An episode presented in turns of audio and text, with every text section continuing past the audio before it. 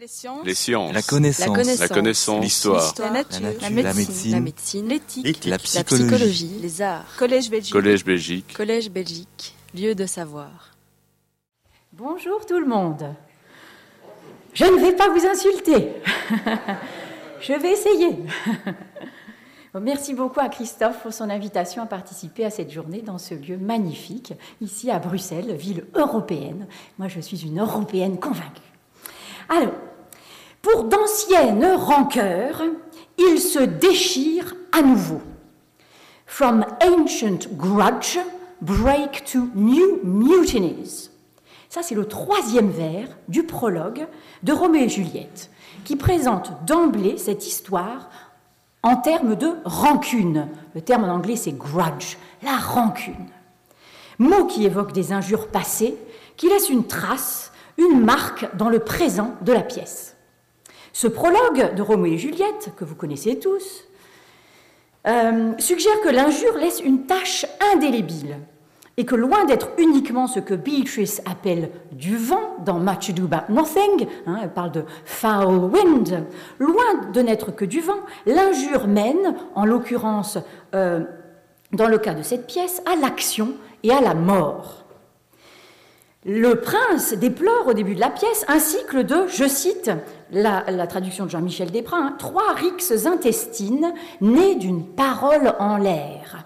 Three civil brawls bred of an airy word. Signifiant que les mots mènent aux actes. Les insultes, toutes paroles en l'air soient-elles, sont fatales dans Roméo et Juliette. Et c'est là-dessus qu'on va s'intéresser, qu'on va euh, euh, s'attarder aujourd'hui. Les tout premiers mots de la pièce nous confirment que ce que l'on a coutume de voir comme une histoire d'amour est aussi une histoire d'injure. Gregory, ça c'est les premiers mots de la première scène. hein. Gregory, on my word, will not carry coals. Mot à mot, on ne va pas porter du charbon. Alors que veut dire cette expression? Ça veut dire ma parole, on ne va pas se laisser traîner dans la boue. On ne va pas se laisser insulter. On ne va pas se laisser entacher. C'est sur cette formule que s'ouvre la pièce, mis à part le prologue. L'expression donc carry calls souligne la tâche, un peu plus tard on parlera de stain, un autre terme, lié donc à la calomnie, donc la tâche que constitue l'injure dont on nous dit qu'elle doit mener à l'action. Une autre phrase au début de la pièce, I strike quickly, being moved. Hein, moi, quand on me cherche, on me trouve. Euh, le terme insulte, qui signifie étymologiquement insulto, sauter sur, euh, triompher, est en lui-même un programme d'action. Le terme invective, invective en anglais également, issu du, de invei invectus en latin, signifie s'élancer contre, hein, de vere, transporter, porter. Et lui aussi évoque une dimension physique de l'insulte. Insulter, c'est sauter sur l'autre. Pas étonnant alors que cela finisse parfois par mener au coup. Avec l'injure, le dire et le faire, donc faire, vous pouvez l'écrire F-A-I-R-E ou F-E-R, le dire et le faire vont de pair, ou, pour emprunter euh, le titre de l'ouvrage de euh, J.L. Austin, dire, c'est faire. hein, How to do things with words. Shakespeare évoque quant à lui ce télescopage du dire et du faire lorsque Tybalt réclame que l'acte se joigne à la parole, hein, make it a word and a blow. Mots et coups, c'est ce que nous avons dans le premier épisode de la pièce qui met en scène l'une de ces bagarres, hein, New Mutinies, évoquées dans le prologue. Cette première scène place l'injure au cœur du projet dramatique shakespearien, qui va faire de l'insulte le pivot de la pièce, une charnière qui fait basculer la pièce du mode comique au mode tragique, à l'acte 3. Nous allons voir en effet que l'injure dans Roméo et Juliette oscille entre le ludique et le sérieux. Le dramaturge s'intéressant tout autant à l'émission qu'à la réception de l'insulte. Pour ce faire, nous allons faire un arrêt sur quatre scènes. Quatre scènes d'injures qui ponctuent la pièce. J'aurais pu en choisir d'autres, j'ai choisi ces quatre scènes qui me semblent euh, intéressantes. Donc j'aborderai tout d'abord la célèbre scène dite de la nique, qui ouvre Roméo et Juliette, scène de la nique premier, puis nous analyserons ce qu'on peut appeler, empruntant les termes à Shakespeare, a skirmish of wit, une escarmouche d'esprit, entre Mercutio et Roméo. Ça, sera la deuxième partie, on va dire.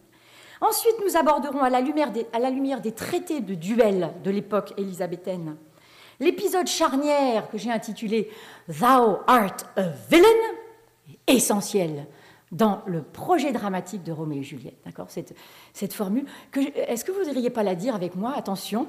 Euh, c'est essentiel pour Roméo et Juliette. Thou art a villain. Dites-moi ça. À vos. Prêt Partez. Thou art. Encore une fois. Plus fort. Un, deux. Voilà. Thou art a villain. Avec ça, on est au cœur de Roméo et Juliette. The villain, c'est le, mot-clé de l'injure élisabéthaine.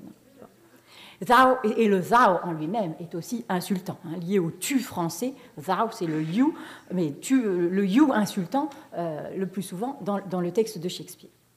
Bien. Alors voilà, maintenant vous êtes échauffés, hein, donc c'est ce thou art a villain qui fait basculer la comédie dans la tragédie. Enfin, nous évoquerons une scène d'injure qui passe plus souvent inaperçue dans Roméo et Juliette, qui est la scène au cours de laquelle le père Capulet insulte sa fille Juliette comme si elle était devenue, par son amour pour Roméo, une Montagu à son tour. Voilà, donc nous allons décliner cette histoire d'injure en quatre chapitres. Chapitre 1, je l'ai intitulé Faire la nique ou chercher des noises. Le terme est important, chercher des noises.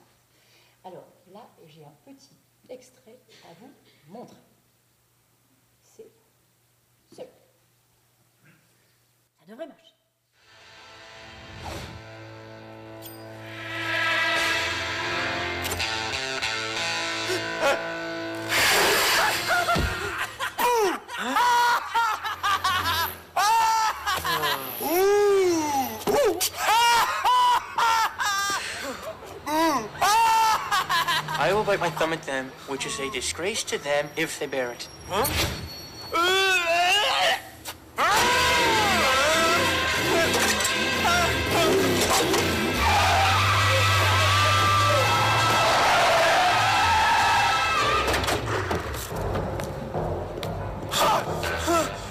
Go forth, I will back thee! Do you bite your thumb at us, sir? I do bite my thumb, sir! Do you bite your thumb at us? Sir. Is the law of our side if I say aye? No! No, sir, I do not bite my thumb at you, sir, but I bite my thumb, sir! Do you quarrel, sir? Quarrel, son? No, son! But if you do, sir, and for you I serve as good a man as you! No, better? Uh, uh, Here comes our kinsman. Say better! yes, sir, but you lie!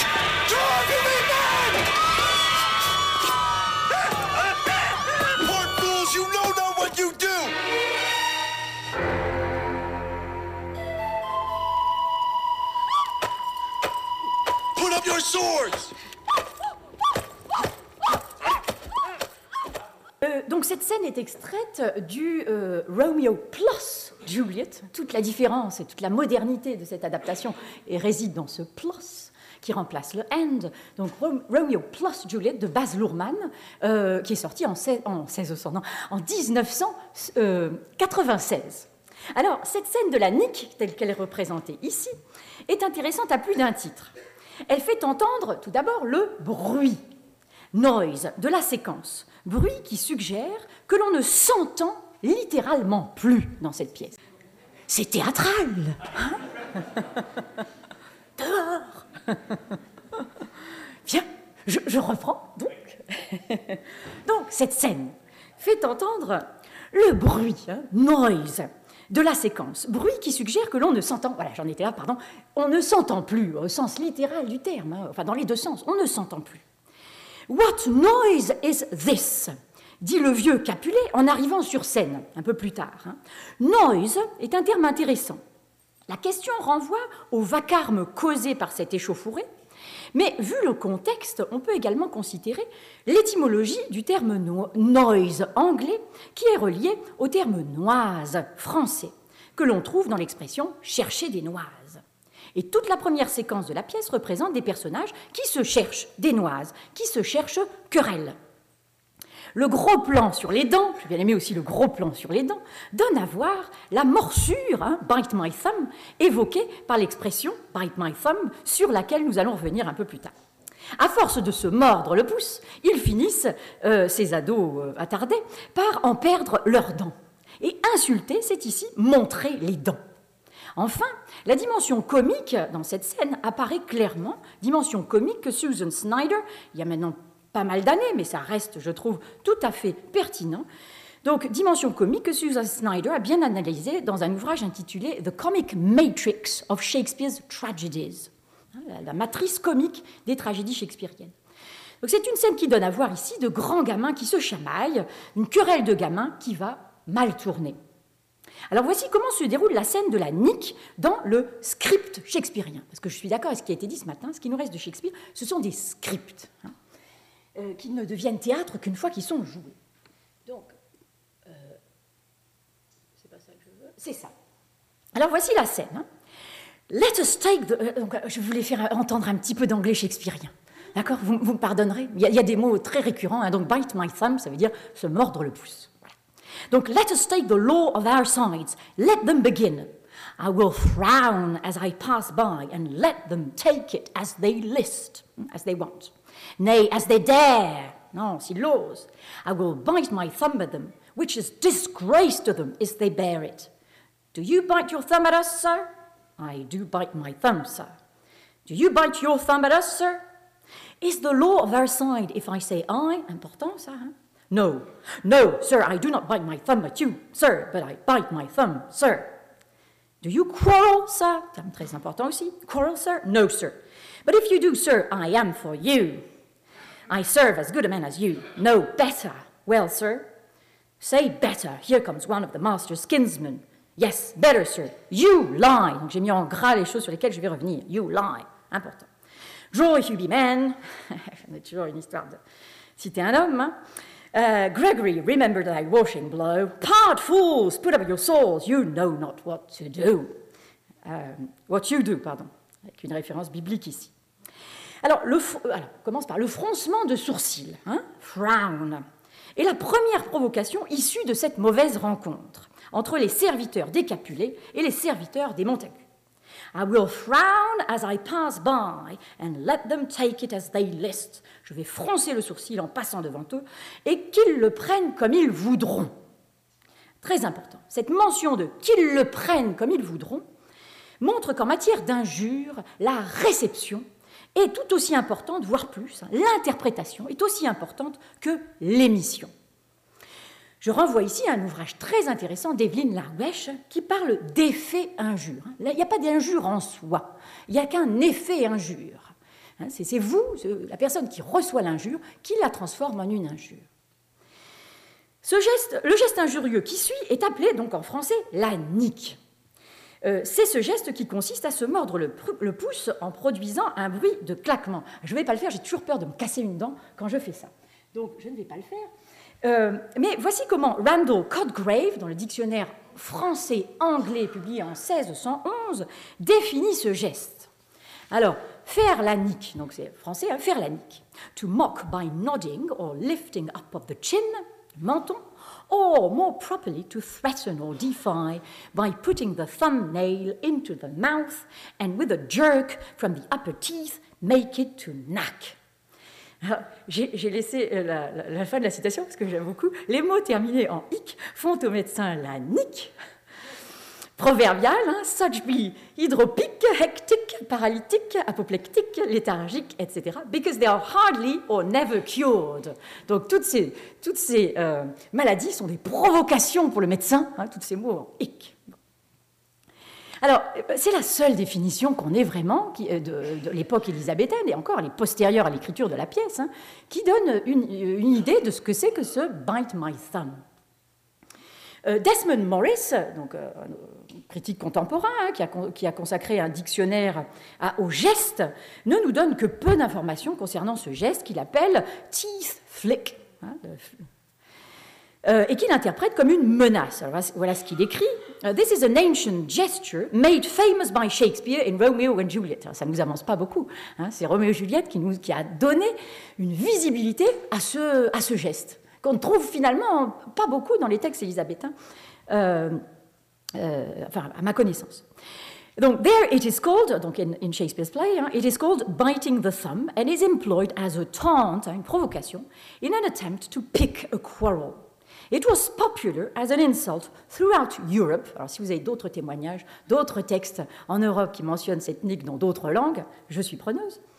In earlier centuries, and in France, was given a specific name, la nique, referring to the sound made by the nail clicking on the teeth. Dans son encyclopédie de, Encyclopedia of Swearing, l'encyclopédie de la, on va dire l'insulte, euh, publiée en 2006, dans un article intitulé Language and Gesture, Jeffrey Hughes parle de code de provocation, coded provocation, entre les serviteurs des Capulets et des Montacus. Bref, rien n'est dit vraiment de la signification symbolique de ce geste, que certains ont pourtant rapproché, et à, juste titre, je pense, d'un autre, lui, explicitement obscène, qu'on appelle la figue. Faire la figue, et c'est ce geste-là, voilà, où il y a manifestement une allusion tout à fait grivoise. Quand vous faites passer votre pouce à travers deux doigts. Euh, donc, euh, et donc ce, sens sexuel, hein, cette dimension obscène, convient tout à fait à la scène d'ouverture de Roméo et Juliette, qui est truffée d'allusions grivoises. Hein. C'est ça qu'il y a de bien dans Shakespeare, c'est qu'il y a du sexe partout. Voilà. Il y en a partout. Ça, ça, voilà. Euh, donc, alliant le doigt et la bouche, le geste est chargé, à n'en pas douter, d'un symbolisme sexuel évident. Et le terme nique français en usage à la Renaissance rappelle curieusement nos nique ta mère ou va te faire niquer contemporain. Ah oui, ah oui, ça j'en suis. Alors cette scène d'insulte doit être lue à la lumière des codes de duel qui étaient l'objet de traités à l'époque élisabéthaine. Alors ces traités, bon, ils ne sont pas passionnants à lire, hein, mais alors je vous en fais la substantifique moelle. Ces traités avaient pour but, euh, j'y ai consacré un article il y a plusieurs années maintenant sur la réécriture des codes de duel dans l'injure shakespearienne. Ces traités, je, je vous fais un condensé ici, ces traités avaient pour but de ritualiser, de codifier le mode de déclenchement du duel, parce que le duel décimait les populations. Alors, il y a eu deux, réactions à cela. D'un côté, on a essayé de codifier le déclenchement du duel pour éviter qu'il y en ait trop, et d'un autre, il y a eu une, montée des procès en diffamation pour, essayer de, là encore, limiter les bains de sang. Euh, donc, euh, codifier le mode de déclenchement du duel. Partant du constat que les hommes étaient trop prompts à se quereller, ces traités mettaient en place des garde-fous les serviteurs des Capulets illustrent cette tendance anarchique à chercher querelle pour la moindre peccadille. À l'acte 3, scène 1, on a une tirade de Mercutio qui accuse Benvolio, pourtant euh, nommé Benvolio, un bienveillant, mais il l'accuse quand même d'être querelleur. Et ça illustre bien les dérives de la querelle dénoncées par ces traités. Alors, je vous ai mis ça là, je crois, voilà. Alors, ça, c'est très. On a l'impression d'avoir une parodie de ce qu'il y a dans les traités euh, des duels à l'époque. Alors, thou, why thou wilt quarrel with a man that has a hair more or a hair less in his beard than thou hast? C'est bon hein? S'il y en a un qui a un poil de barbe de plus euh, ou de moins que toi, tu, vas lui considérer ça comme une injure. Thou wilt quarrel with a man for cracking nuts, having no other reason but because uh, thou hast hazel eyes chercher des noises, qu'il y en a un qui va te euh, voilà, euh, craquer une noisette devant toi, alors que toi tu as des yeux noisettes, tu vas y voir une injure. Quelle drôle d'idée. What eye but such an eye would spy out such a quarrel? Thy head is as full of quarrels as an egg is full of meat, and yet thy head hath been beaten as addle as an egg for quarreling. Thou hast quarrelled with a man for cuffing, on avait cuff tout à l'heure, for cuffing in the street. Hein, tu as interprété euh, simplement la, la toux de, quelqu'un comme une insulte. Because he hath wakened thy dog that hath lain asleep in the sun.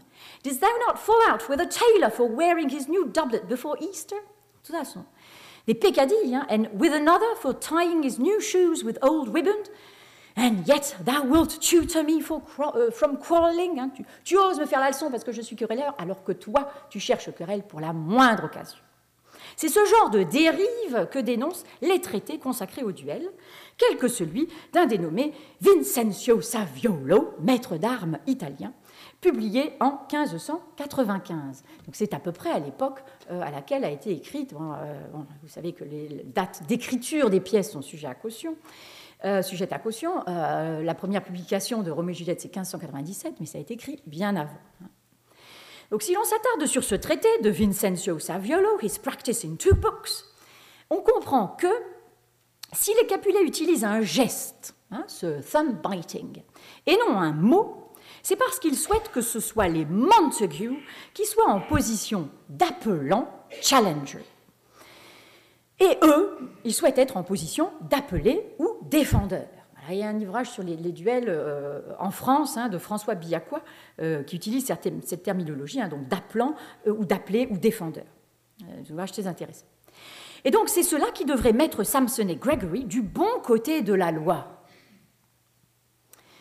le terme injury, qui est évoqué dans le texte, prend tout son sens dans cette pièce où l'insulte est abordée en termes de droit, au sein d'un processus de duel et d'un processus de querelle.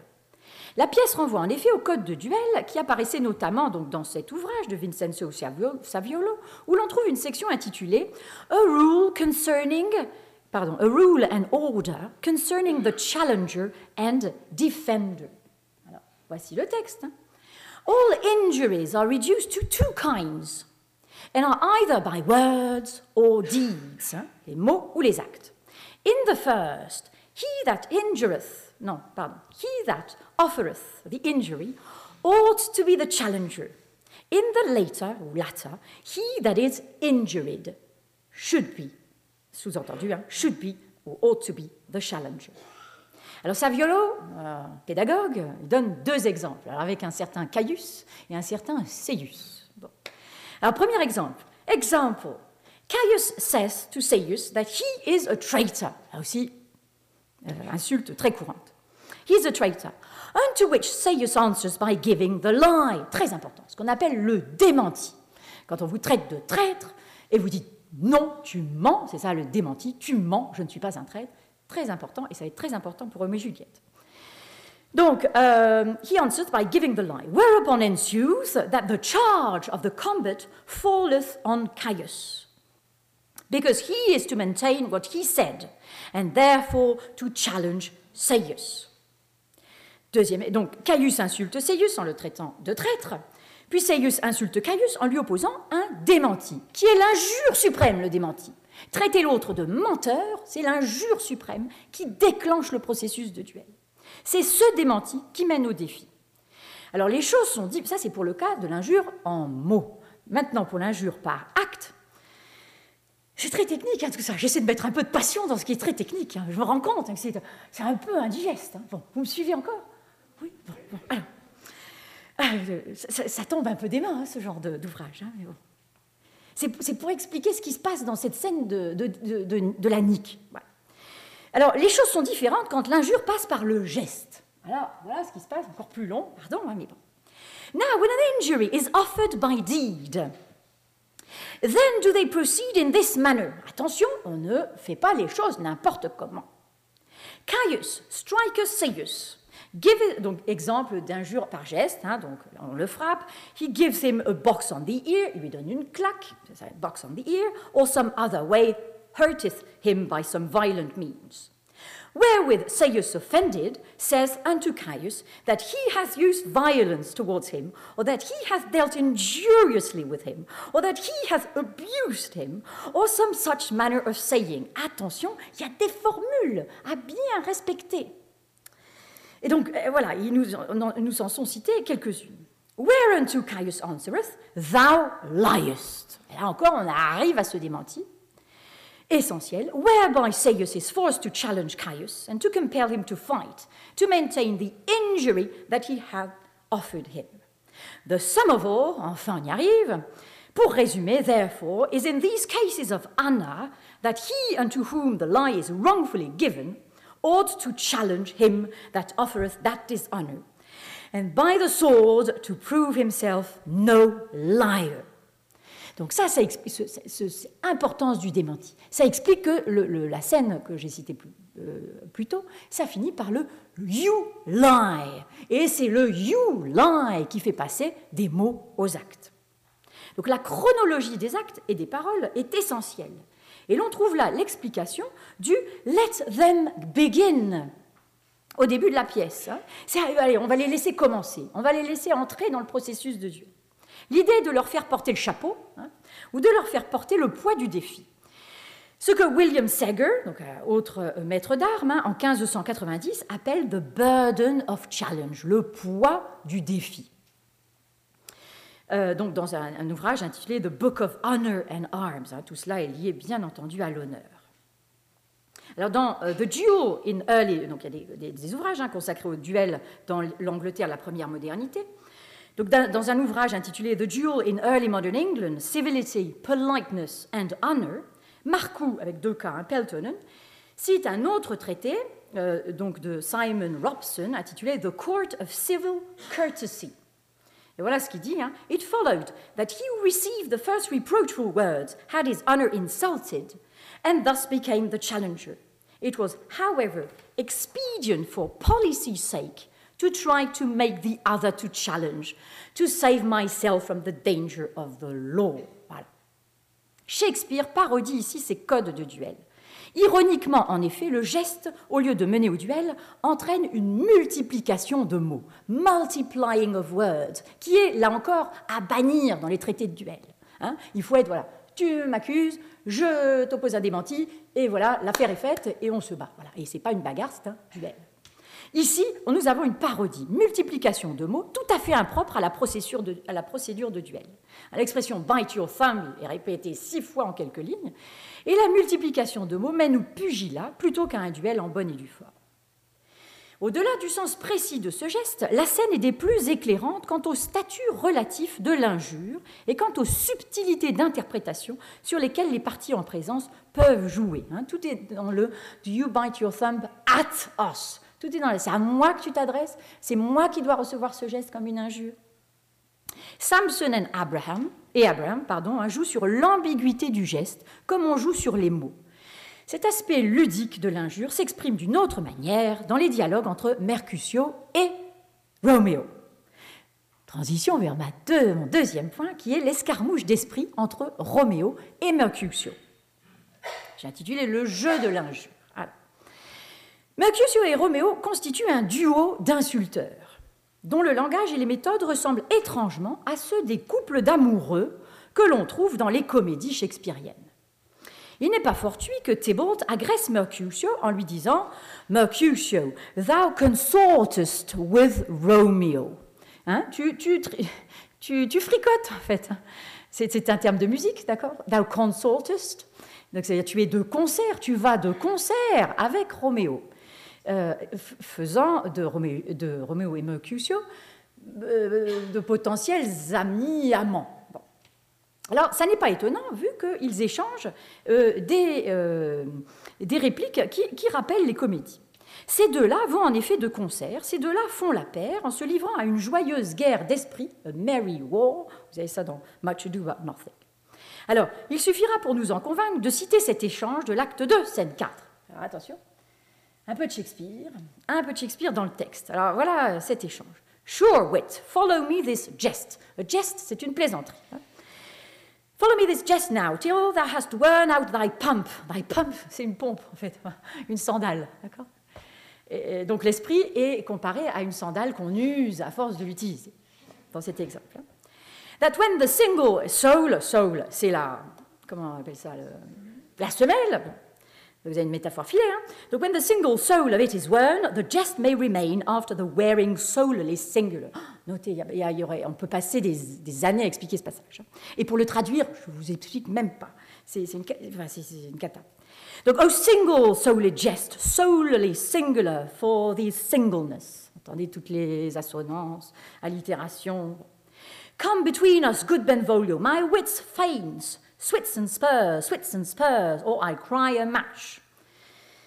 Uh, nay, if our wits run the wild goose chase, I am done. For thou hast more of the wild goose in one of thy wits than I am sure I have in my whole five. Was I with you there for the goose? Thou wast never with me for anything when thou wast not there for the goose. On va revenir sur ce terme goose. Hein. I will bite thee for the, by the ear for that jest. Nay, good goose, bite not. Thy wit is a very bitter sweeting, it is a most sharp sauce. And it is not well served into a sweet goose. Alors on passe à la métaphore euh, alimentaire. Hein? Oh, here's a wit of Cheverel that stretches from an inch to an ell broad. I stretch it out for that word broad, which, added to the goose, proves thee far and wide a broad goose. On s'y perd. Why is not, ça c'est important, is not this better than groaning for love. Now art thou sociable, now art thou Romeo. On va revenir sur cette conclusion. Alors, on pourrait passer des heures. Le terme goose, ici, qui est dans mon dictionnaire des injures, apparaît sept fois dans, dans cet extrait et donne lieu à de nombreuses insinuations insultantes. C'est Mercutio qui introduit le terme dans la conversation en faisant allusion à la Wild Goose Chase. Ce genre de passage-là, soit il est carrément coupé hein, en scène parce que c'est tellement, ça peut, ça peut, être tellement abscon, hein, ben soit on se coltine. Ben là, allez, j'essaie de me le coltiner hein, pour donner une, quand même, non, une idée de, la complexité du script shakespearien. Ça ne va pas de soi. Euh, donc, euh, il fait allusion à la Wild Goose Chase, une sorte de course de chevaux, au cours de laquelle le cavalier qui était en tête choisissait le parcours qu'il voulait, alors que l'autre concurrent devait le suivre. Alors, cette image est inspirée à Mercutio par le Sweets and Spurs. Spurs, c'est les éperons, Sweets, c'est la cravache. D'accord? Donc, ça veut dire allez, allez, vas-y, vas-y, euh, en termes, donc, ici, de chevaux ou de cavaliers. Donc cette image est inspirée par le Sweets and Spurs lancé par Roméo, et ainsi le combat de mots d'esprit, ou la joute verbale qui se déroule entre les deux hommes, est comparé à une course de chevaux. Mercutio s'avoue vaincu dès le départ et réclame l'intervention de l'arbitre Benvolio. Come between us. Viens faire l'arbitre entre nous deux. Hein, Défends-moi. My wits faints. Alors vous étonnez pas, il y a un pluriel, le, verbe est quand même avec un S. C'est courant euh, dans le. c'est pas, ça n'est pas un misprint, ce n'est pas une coquille. c'est courant dans la grammaire élisabéthaine. Voilà. Euh, on peut, alors voilà, premier niveau d'interprétation. Mais on peut lire dans ce Wild Goose l'annonce de l'apparente lâcheté dont Roméo va faire preuve face à Tybalt, et que Mercutio ne manquera pas alors de souligner. En effet, l'image de loi est également porteuse de l'image de l'idée de lâcheté. Hein, les oies, c'est blanc, le blanc, c'est la couardise, donc goose, c'est le couard.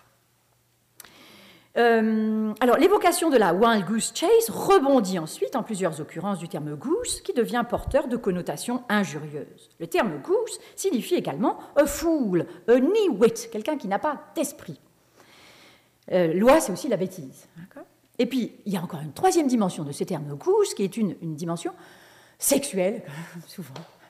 C'est lié à ce qu'on appelle les Winchester Goose, les oies de Winchester, qui, est euh, donc d'un quartier, on va dire, qui était dans un quartier gouverné par le Bishop of Winchester, et, qui étaient des prostituées. Voilà. Et alors, avec goose, souvent avec le terme goose, vous avez des idées de syphilis aussi qui sont là. Donc, tout cela se mêle, et tout cela est présent à un degré ou à un autre. Donc loi très intéressant. Euh, donc Roméo sous-entend ici que Mercutio est un sot. Il se sert des termes de son adversaire pour l'insulter en les retournant contre lui. Mercutio ressent très bien la dimension injurieuse de la plaisanterie de Romeo, et c'est pourquoi il réagit en disant I will bite thee by the ear for that jest. Ah, tout cela est sur le mode ludique. Hein. Roméo prend alors appui sur cette réaction pour lancer, toujours sur le ton de la plaisanterie, une autre hein, sharp, c'est ce qui pique à Mercutio, Nay, good goose, bite not. Et il se sert à nouveau des mots et des images produits par Mercutio pour les retourner contre lui. Thy wit is a bitter sweeting, avec on a une oxymore euh, magnifique. Uh, it is a most sharp sauce. And is it not then well served in to a sweet goose, qui est aussi de l'ordre de l'oxymore? La question de Roméo ricoche dans le commentaire que Mercutio émet à propos de son esprit pour rebondir sur une remarque injurieuse. Alors, il, extrait de ce commentaire l'image de la sauce aux pommes qui accompagne généralement l'oie, on est dans l'alimentaire, pour l'associer à l'oie, c'est-à-dire au nigo du moment. Mercutio, euh, c'est-à-dire Mercutio, pardon. Donc Roméo pratique ensuite la même technique lorsqu'il extrait le terme broad du discours de Mercutio pour le faire ricocher en l'associant au mot goose. Ainsi, Roméo et Mercutio pratiquent l'injure courtoise, à la manière d'un couple d'amoureux. Et lorsque l'on se rappelle que Roméo est à plusieurs reprises traité de femmelette dans la pièce, notamment par le frère Lawrence, qui, amateur de jeux de mots en forme de polyptote, lui lance un. À un moment, il vient pleurnicher parce que Juliette, euh, ça ne marche pas comme il faut et tout ça. Un seemly woman in a seeming man. Femmelette, secoue-toi, enfin, qu'est-ce que c'est que ces pleurnicheries? Donc on est tenté de se représenter à cette lumière hein, Roméo dans le rôle féminin dans ce couple Mercutio-Roméo. La conclusion de cette scène souligne que l'injure, lorsqu'elle est un art, ce qui est le cas ici, hein, ça ne tombe pas de source, ça ne coule pas de source, hein, tous ces jeux de mots, L'injure, quand elle est un art, peut être un signe de sociabilité. Now art thou sociable. Hein, maintenant que tu réponds à mes. Euh, que, tu, rentres dans cette joute verbale, maintenant tu réintègres la société alors que tu avais été, tu t'étais euh, euh, mis à part hein, pour pleurer d'amour et te morfondre. Donc Roméo, l'amoureux transi, réintègre la société. L'injure est jeu de société. Je suis sûre que vous connaissez ça dans vos familles, hein, cet art de la pique, etc et qui, se fait, quand, qui se fait d'autant mieux que l'on s'entend bien. Donc, mais cette scène prépare aussi euh, l'accusation de lâcheté qui est au centre de notre prochaine scène d'injure, qui met en œuvre le basculement essentiel à Roméo et Juliette du ludique, de ce mode ludique que je viens de décrire, au mode sérieux. Thou art a villain. Tout le basculement de la pièce repose sur cette formule. Dans Roméo et Juliette, si les serviteurs des Capulet des Montagu se livrent à une parodie de procédure, qui déclenche une bagarre, l'affrontement entre Thébault et Roméo est quant à lui constamment différé jusqu'à l'acte 3. Tout le suspense hein, de, Roméo et Juliette réside dans l'attente d'une réaction à l'injure. L'intervention de Capulet, au début de la pièce, désamorce une première fois le combat que Thébault prévoyait de livrer à Roméo.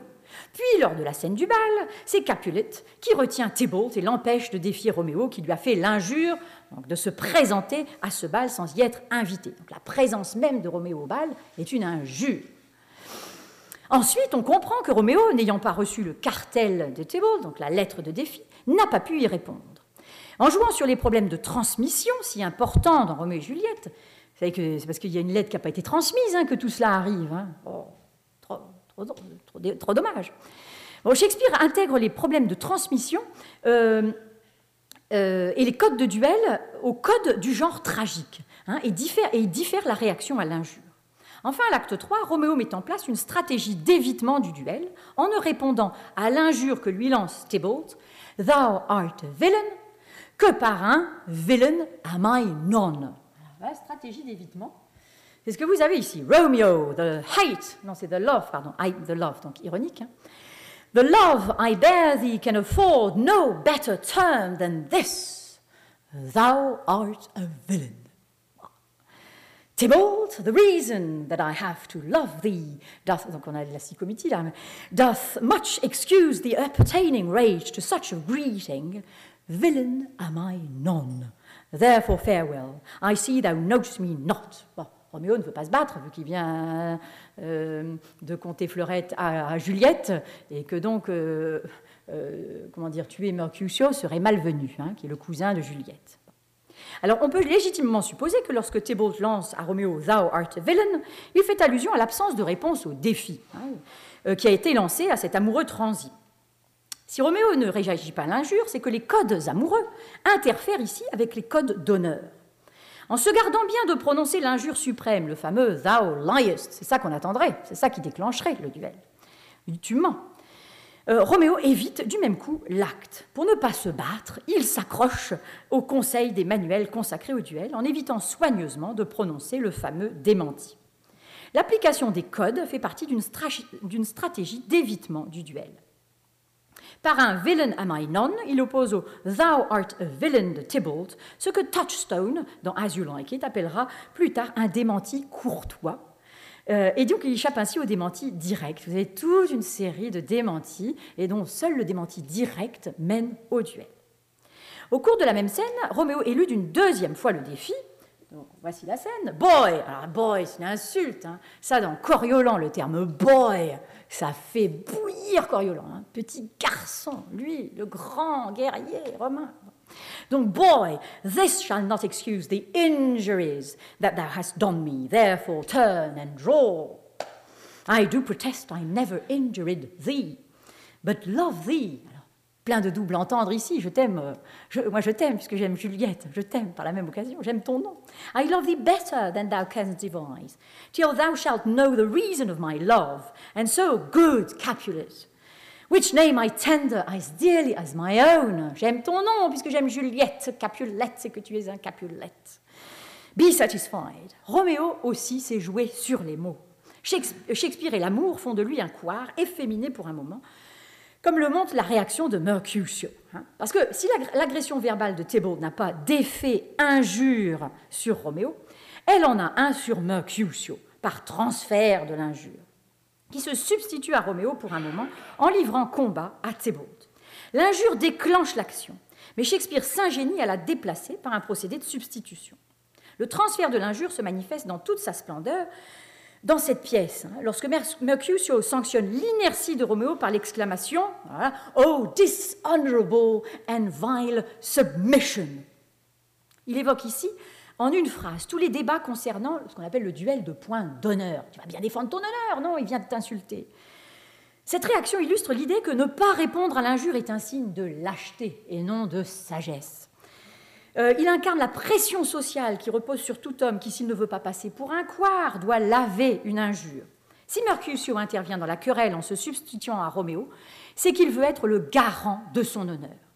Mais la substitution mène ici à la tragédie. En s'interposant entre Thébault et Mercutio, Roméo transgresse l'une des règles énoncées par Saviolo il y a encore une des règles, il y a des règles pour tout hein, dans sa violo. Et l'une des règles, c'est que celui qui veut séparer deux hommes qui se battent doit faire en sorte que son intervention ne nuise ni à l'un ni à l'autre, et n'avantage ni l'un ni l'autre. Et là, en l'occurrence, cette intervention a avantagé Thébault. La réaction de Roméo sera fatale à Mercutio. Et c'est cette transgression des codes qui fait basculer la pièce de la comédie dans la tragédie avec cette phrase, donc, Now Tybalt, une fois Mercutio mort, hein, Now Tybalt, take the villain back again, which, pardon, that late thou gavest me. Je te retourne, je te fais ravaler ton injure, hein, villain. Par cette phrase, Roméo retourne l'injure initiale à son envoyeur, en mettant en quelque sorte entre parenthèses la mort de Mercutio. Mais c'est cette mort qui, qui transforme pardon, le duel prévu en vendetta.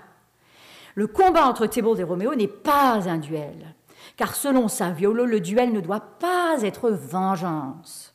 Combat is not ordained for revenge. Roméo accepte le combat sans respecter pour autant la lettre du duel qui devrait lui faire dire un Thou liest. Donc toute la première partie de Roméo et Juliette est donc fondée sur cette mise en suspens du passage des injures, du mot à l'acte. Une fois que l'acte est commis, que Mercutio et Thébault sont morts, au cœur de la crise, on a parlé de crise de jalousie hier, là je vais parler de la crise d'injure, au cœur de la crise, c'est sur Juliette que tout va retomber. C'est sur Juliette que va s'abattre une pluie d'injures. Les choses se brouillent à ce moment-là et on ne sait plus qui est à blâmer. Alors, euh, mon dernier point, hein, crise d'injure ou what villain? La crise traversée amène tout d'abord Juliette à ne plus savoir qui appeler le scélérat, qui considérer comme le villain dans toute cette histoire. Pour signifier cette tension, Shakespeare utilise toutes les ressources d'un procédé qui marie injure et mot caresse. Il y a un dictionnaire des mots caresse, j'aime bien cette image. donc injure et mot caresse, qui est l'oxymore. Juliette perdant ses repères oscille entre insulte et mots d'amour lorsqu'elle apprend la mort de Thébault et découvre que c'est Roméo qui en est l'auteur. Alors ça, c'est un passage que je trouve sublime. Donc de l'injure en poésie, et voilà, avec cette tension oxymorique. Hein. Oh, donc elle parle de Roméo. Oh, elle vient d'apprendre qu'il a tué son cousin. Oh, serpent heart hid with a flowering face. Did ever dragon keep so fair a cave?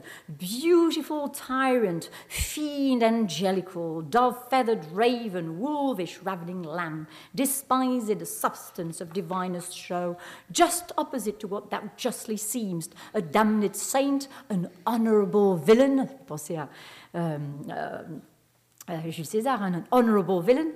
O nature, what hadst thou to do in hell when thou didst bower the spirit of a fiend in mortal paradise of such sweet flesh? Was ever book containing such vile matter so fairly bound? Magnifique, l'image de, de, de, Roméo comme un livre qui, qui, avec une reliure magnifique qui masque un contenu vil et veule. Oh, that deceit should dwell in such a gorgeous palace. Ah, je trouve ce passage magnifique. Le tiraillement, exprimé par ces injures amoureuses adressées à l'absent Roméo, ce tiraillement ne dure qu'un instant. Lorsque la nourrice s'exclame Shame come to Romeo, Juliette se rétracte immédiatement et maudit sa nourrice en ces termes Blessed be thy tongue for such a wish. Oh, what a beast was I to chide at him. Qu'est-ce qui m'a pris de le maudire ainsi? Il n'est plus question. euh, pardon. euh, donc, euh, la, nourrice répond Will you speak well of him that killed your cousin? Tu vas quand même pas dire du bien du meurtrier de ton cousin. Elle répond Shall I speak ill of him that is my husband? Vais-je dire du mal de mon époux? Là encore, stichomitie fameuse. Il n'est plus question alors de dire du mal de Roméo. Aussi, lorsqu'après la seconde scène de balcon, Lady Capulet évoque le scélérat villain qui a tué Tybalt, Juliette réagit en ces termes De qui parlez-vous? What, what villain, madame? Quel villain? Pour moi, il n'est pas un scélérat. Au tiraillement de Juliette succède la colère du vieux Capulet. Sous le coup de la mort de Tybalt, la maison Capulet traverse une crise. Et c'est Juliette qui fait les frais de cette crise. Capulet, en réaction à cette mort, décide de marier Juliette, hein, de renverser euh, la mort en son contraire, hein, une scène de mariage. Dans la précipitation, Shakespeare dessinant ainsi une tentative de résilience. Le refus que lui oppose sa fille, qui ne veut pas se marier avec Paris, est pour lui une injure, euh, un comble d'ingratitude auquel il répond par l'injure et la menace. Alors voilà le terme qu'il lui lance. Hein. I will. Donc si tu refuses, I will drag thee out on a hurdle thither. Je t'y emmènerai de force, hein, comme une condamnée à l'échafaud. Out, you green sickness carrion. Um, out, you baggage, you tallow face. Ça va s'arrêter un petit moment sur ces, termes. La réaction de Lady Capulet à ce flot d'injures est révélatrice. Elle lui dit Fine, fine. Are you mad? T'es fou de lui parler comme ça. Tu es fou. Capulet est fou en effet, et le fou n'a point d'oreille. Hein, vous avez à un moment le friar Lawrence qui dit à Roméo Mad men have no ears. Les fous n'ont point d'oreille. Sénex iratus potentiellement comique, Capulet réagit à la crise en en créant une autre, dans un modèle d'escalade. La patience que sa fille lui réclame, nécessaire en temps de crise. Ça nous rappelle le roi Lear, hein, qui sur la lande, euh, complètement abattu, dit Patience, patience I need. Quelque chose dont on devait tous se souvenir quand, quand ça va pas bien. Patience. La patience. La patience que sa fille lui réclame lui fait cruellement défaut. Voulant guérir le traumatisme, il va seulement l'amplifier. Pensant faire mieux, il va faire pire. Arrêtons-nous quelques instants sur ces termes, qui ne sont bien évidemment pas choisis au hasard. Alors il, appelle, tout d'abord Juliette Mistress Minion. Mistress Minion. Alors mignon, mignon, M-I-N-I-O-N.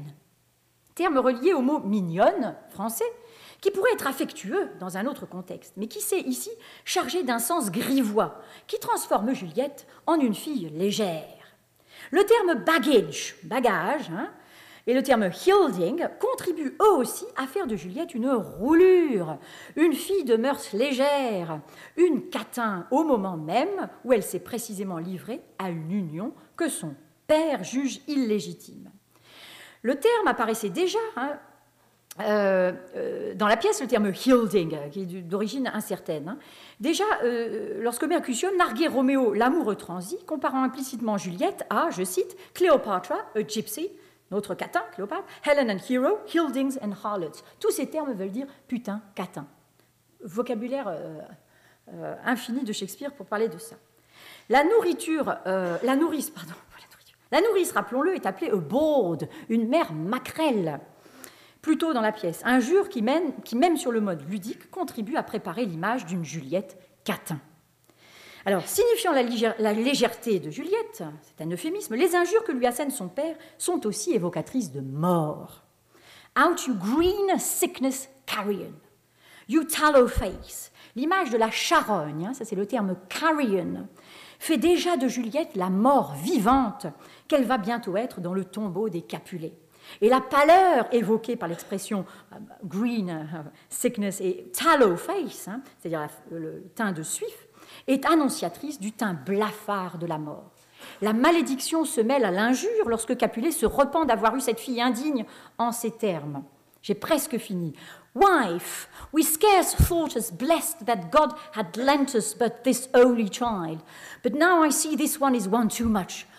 On se plaignait de n'avoir qu'une fille, mais en avoir eu une, c'est déjà de trop. Ça, ça, annonce quand même King Lear. Hein. C'est déjà de trop, on a une fille de trop and that we have a curse in having her out on her hilding. Cette Juliette est de trop. La voilà enterrée vivante par les mots de son père, avant même de l'être par la potion du frère Lawrence. Pour conclure, À travers Roméo et Juliette, Shakespeare, au tournant du XXIe siècle, nous parle encore. Il nous parle des crises que nous connaissons. Il nous parle de provocation, de patience que l'on a ou dont on manque, de l'importance des mots, de leur efficacité, de leur glissement si rapide du mot à l'acte. Fatal, fatal glissement. Le père Montague, l'autre père, une fois l'irréparable accompli, annonce qu'il va ériger une statue d'or à l'effigie de Juliette. Alors, est-ce qu'on a fort I will raise, hein, une, fois, une fois le désastre accompli. I will raise her statue in pure gold, that was Verona. By that name is known. There shall no figure at such rate be set as that of true and faithful Juliet. Cette statue préfigure celle d'Hermione dans le conte d'hiver, qui est censée laver, réparer la calomnie dont elle été victime. Cependant, dans Roméo et Juliette, point de retour possible. Le terme rate, intéressant, fait ironiquement écho aux paroles de la nourrice lorsqu'elle disait You are to blame, my lord, to rate her so. so. Donc, to rate, de vous, vous, êtes à blâmer de, de l'insulter ainsi, donc de la dévaloriser ainsi. Ici, on a à nouveau ce rate, mais dans le sens contraire. Celle qui était décrite, euh, d'évaluer un temps, pardon, Juliette se trouve réévaluée. Celle qui était décrite comme, je cite, peevish, self-willed harlotry, harlot, toujours lié à, la prostitution, hein, est une fois morte appelée the sweetest flower of all the fields, la plus belle fleur de tout ce champ. Insultée la veille, la voilà réhabilitée. Seal up the mouth of outrage for a while. Très important cette citation. C'est le prince qui demande à la fin de la pièce à faire taire enfin la mauvaise langue, à faire taire la langue de la colère. Hein. Seal up, mais le sceau, hein. the mouth of outrage for a while. The mouth of outrage, la bouche de l'outrage, de l'indignation, se ferme après avoir englouti les amants. Euh, trop tard, malheureusement. La pièce se termine sur l'évocation d'un monument aux morts. Whining Mammoth, poupée pleurnichard, pleurnicharde, pardon. Voilà l'un des noms dont son père, dans sa fureur, l'affublait. Le terme Mamet est lié au terme Mahomet. Mahomet, c'est une, une version condensée de Mahomet et signifie à l'époque une fausse idole. Il y a quelque ironie ce sera mon mot de la fin, à ce que cette même Juliette se voit maintenant offrir un monument aux morts. Un monument aux morts, la belle affaire. Il eût mieux valu célébrer les vivants. Je vous remercie.